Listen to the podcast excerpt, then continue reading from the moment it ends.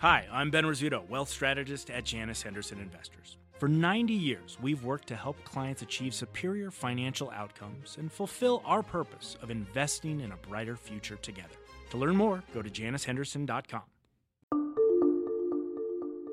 I think the difficult question for Microsoft as it relates to TikTok is not so much what to do with it, but what not to do with it. There's a lot of potential. Anytime you get that sort of attention, you have that sort of landmass in the attention graph of American consumers, there's a lot of opportunity. Welcome to the Barron Streetwise podcast. I'm Jack Hough. The voice you just heard, that's Scott Galloway. He's a marketing professor at NYU and an author known for jarring predictions on America's big tech companies. In a moment, we'll hear from him and from Wedbush securities analyst Daniel Ives about a wildly popular video platform called TikTok. We'll also talk about which of the U.S. tech giants could be first in line for an antitrust crackdown, what form it would take, and what it might mean for the U.S. stock market. Listening in, as always, is our audio producer, Meta. Hi, Meta. Hey, Jack. Meta, do you use TikTok? Why or why not?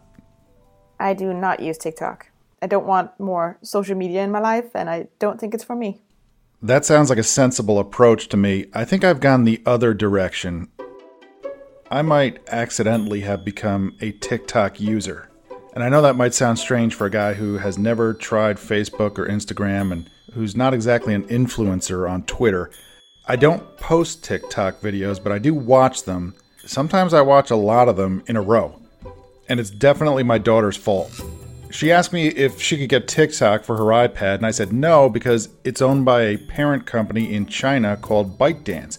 And in China, I said the government controls the companies. I told her that if China's government gets our personal data and pictures of our faces, it might use them in ways we don't like. And I realized while I was saying that that I was basically describing the business model of Facebook, but my daughter let it go.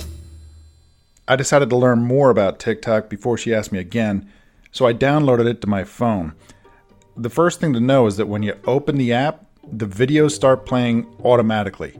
You don't have to choose anything. If you like a video, you can touch the heart icon, then you swipe up for the next one.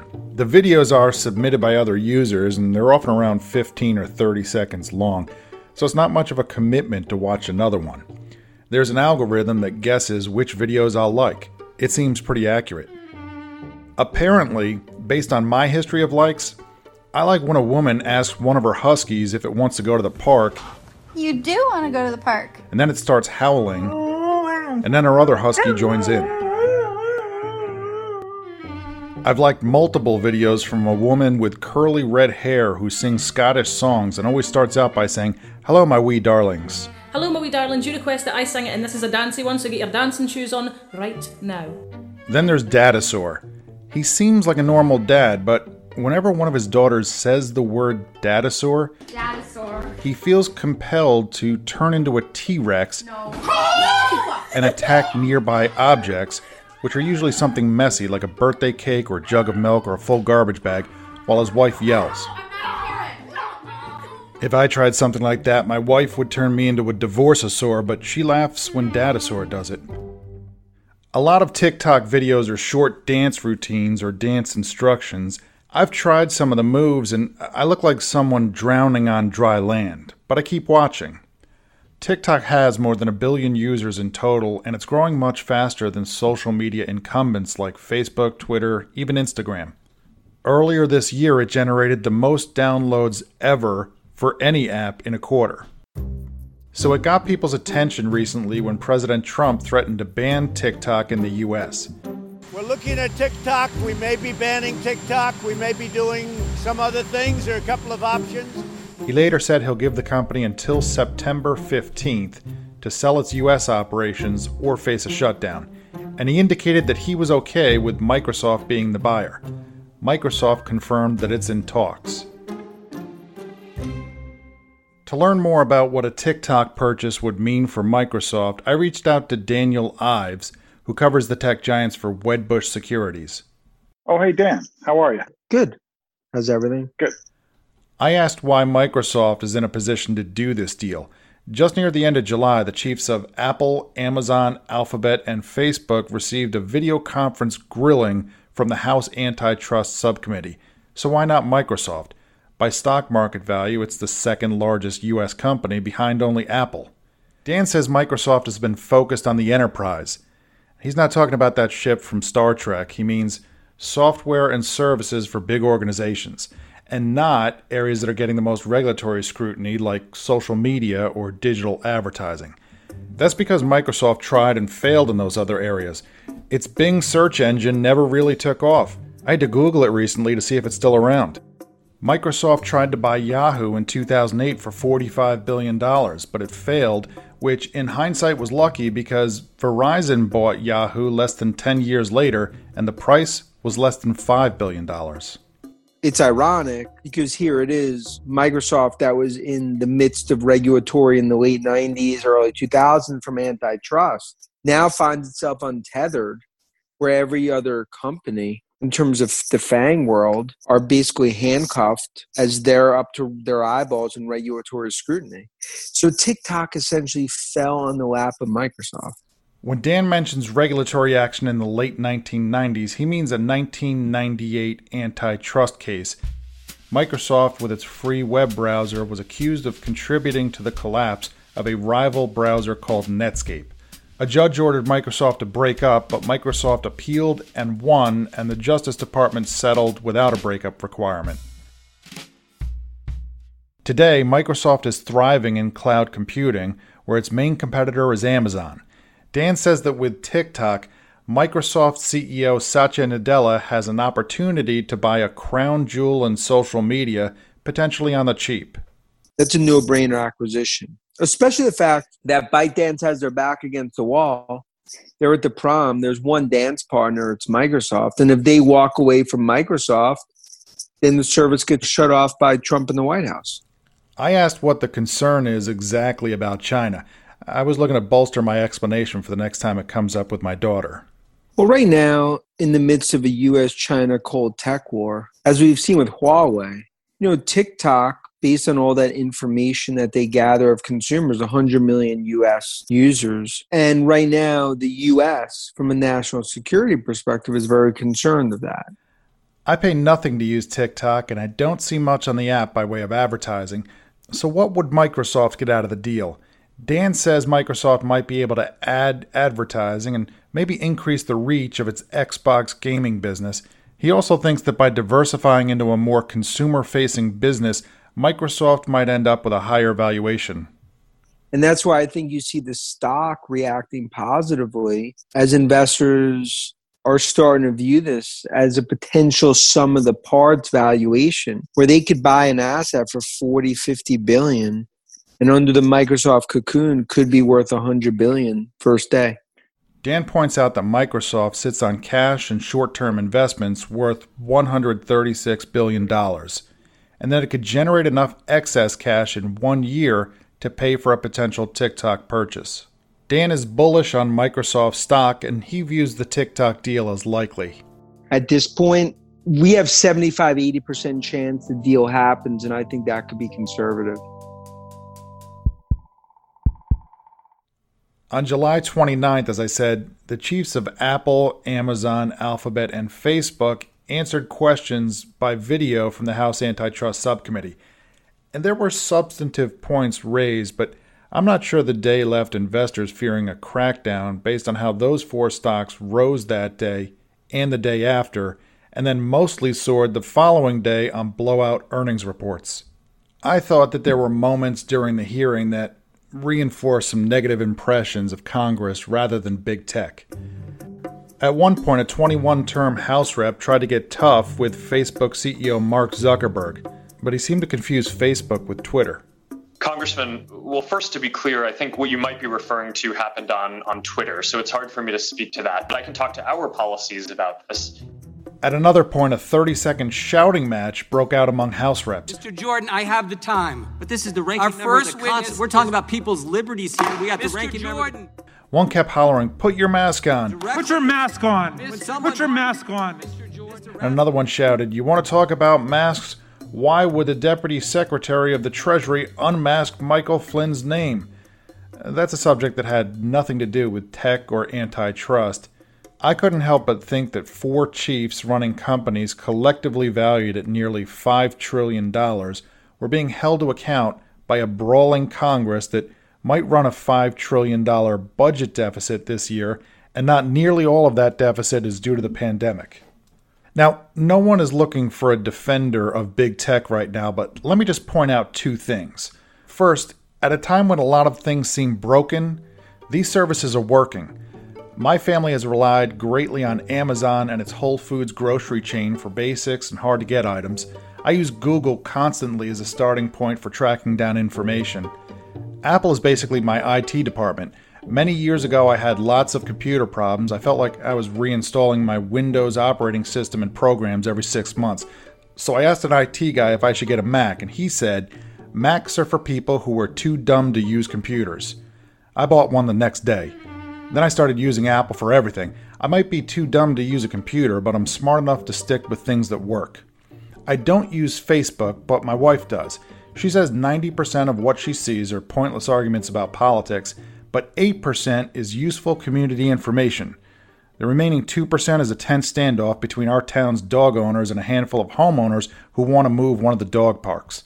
Anyhow, Facebook has zero political allies because the left suspects it helped swing the 2016 election for Trump, and the right suspects it suppresses conservative thought.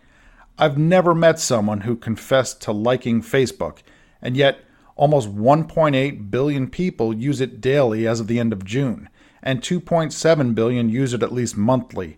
Those numbers are up 12% from a year ago. I can't help but think that we treat each other horribly on Facebook, then blame Facebook for how horrible we've become, and go on Facebook to complain about it. The second thing I want to point out is that the fact that our stock market is soaring amid the economic wreckage is mostly about big tech.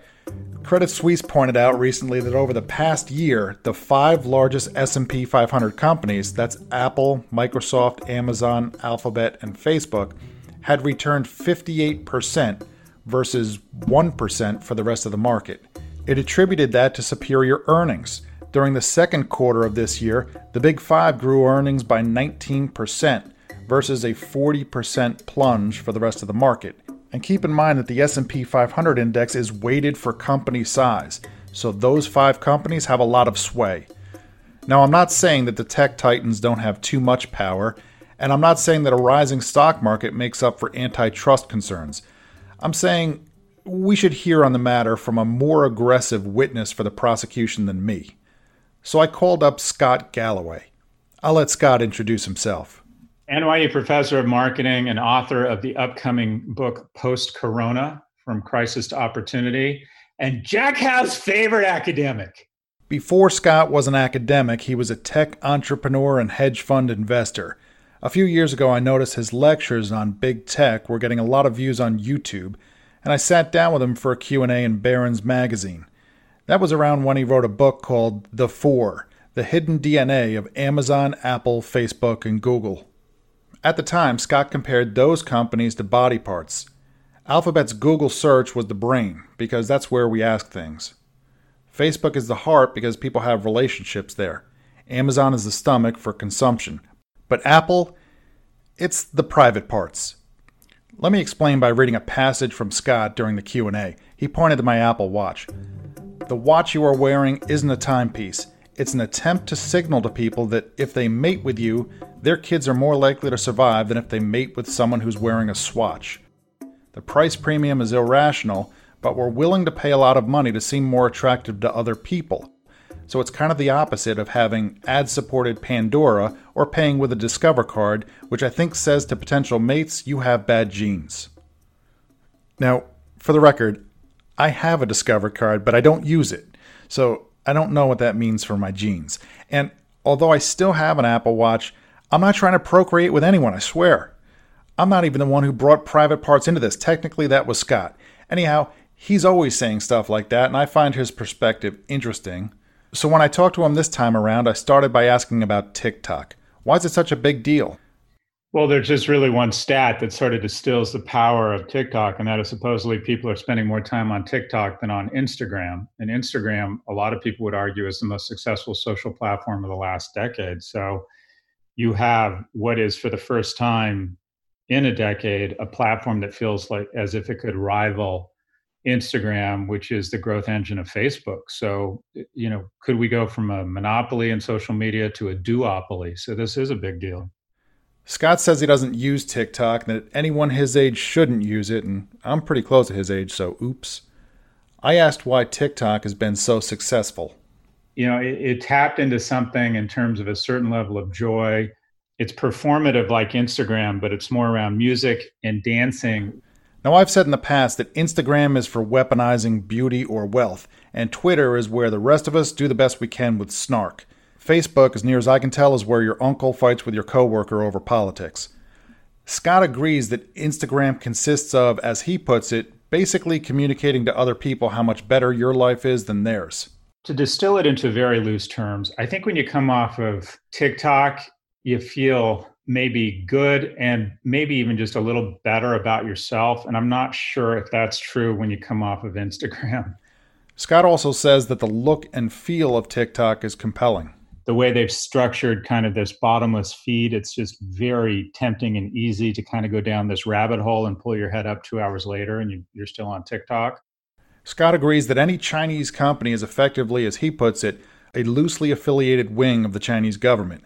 He says that China is a U.S. competitor at a minimum and more likely an adversary, and that TikTok's data could be used as a weapon. He says China isn't in a position to complain about that view because of how it treated Facebook and Google. It's very difficult for China to raise any alarm because effectively they propose the same concerns when they let Facebook and Google into China just long enough to steal the IP and then kick them out for quote unquote security reasons. I asked about a potential Microsoft deal, and Scott agrees that, as he puts it, the moons have lined up above Seattle, which is near Microsoft's headquarters. Scott points to Facebook's enormous rise in valuation since it bought Instagram back in 2012. He says Microsoft could put a lot of capital into TikTok and maybe roll its performance up with LinkedIn and claim that it's one of the biggest players in social media. TikTok and all of these companies could eventually one day be not only very valuable media companies in terms of their advertising revenue they garner, but also maybe give them entree into some sort of streaming video platform such that they could compete with Apple TV Plus or Netflix. So I think the difficult question for Microsoft as it relates to TikTok is not so much what to do with it, but what not to do with it. That's an interesting point. When my kids get time on their iPads, I try to talk them into the kids section of Disney Plus or Netflix or HBO Max because I like that it's a curated experience where someone's in charge of appropriateness. They'd much rather play an online video game called Roblox, or if I let them, which I don't, watch YouTube or TikTok. For me, I wonder if I've been watching less TV because if I want to casually turn something on for a few minutes before bed, the success ratio just seems higher if I scroll through a few TikTok videos than if I take time to get into a new show or movie. And I know I should read classic literature instead of looking at any of this stuff. I'm not a perfect person. I mean, I have a Discover card and bad genes.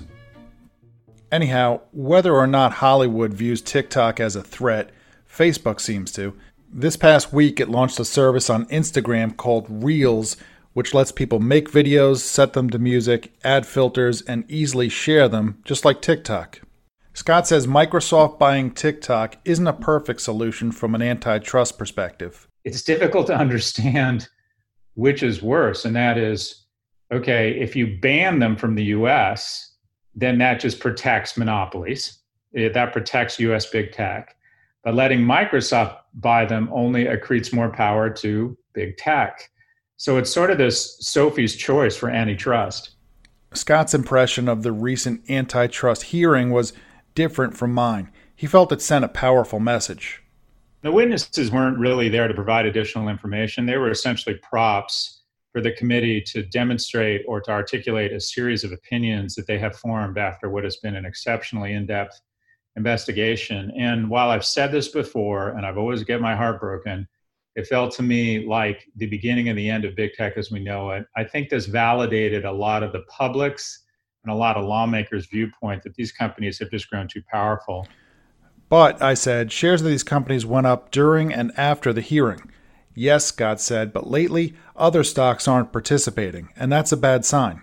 I think the market is starting to figure out that when four companies can increase their market cap by a quarter of a trillion dollars in one day, that in a low growth economy, it's become a zero sum game. And what's good for those firms when it's that good is likely bad for everybody else. And now you're starting to see the rest of the market decline. The same way when Amazon announces an incredible quarter, retail stocks don't trade up in sympathy, they go down because the assumption is they're taking share from everybody else.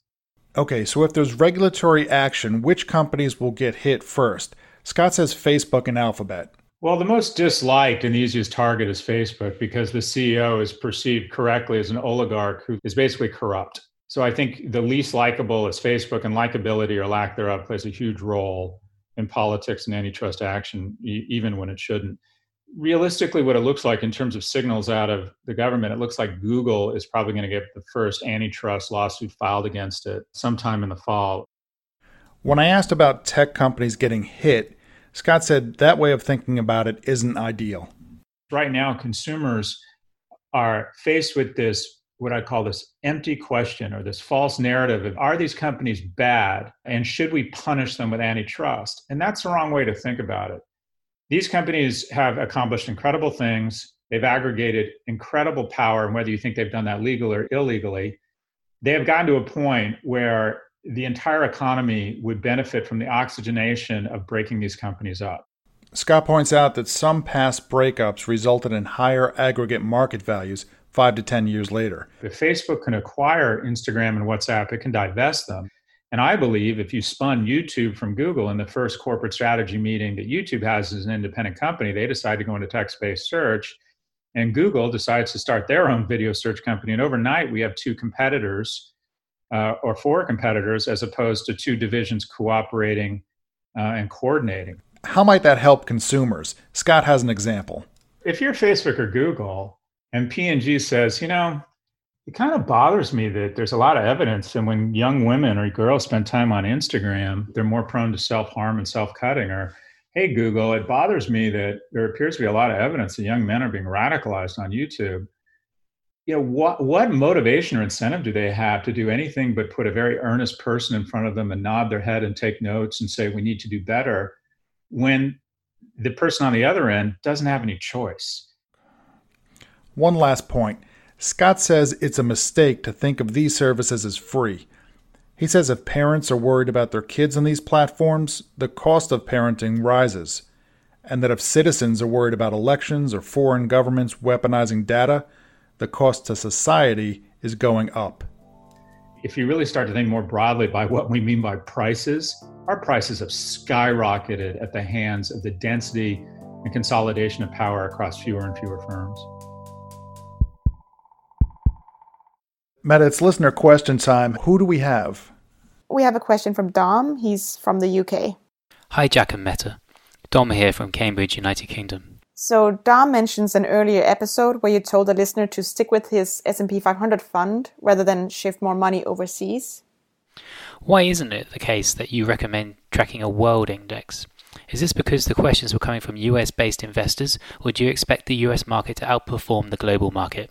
Would your advice be that investors internationally also favour the US market? Many thanks for your time. Thank you, Dom, and thanks to all of our listeners in the UK. Yes, especially you, Your Royal Highness. Now, there's something in investing called home country bias, and I'm as guilty of it as anyone. I don't think a little home country bias is such a bad thing if you live in a country with a stable financial system and a robust menu of investable assets.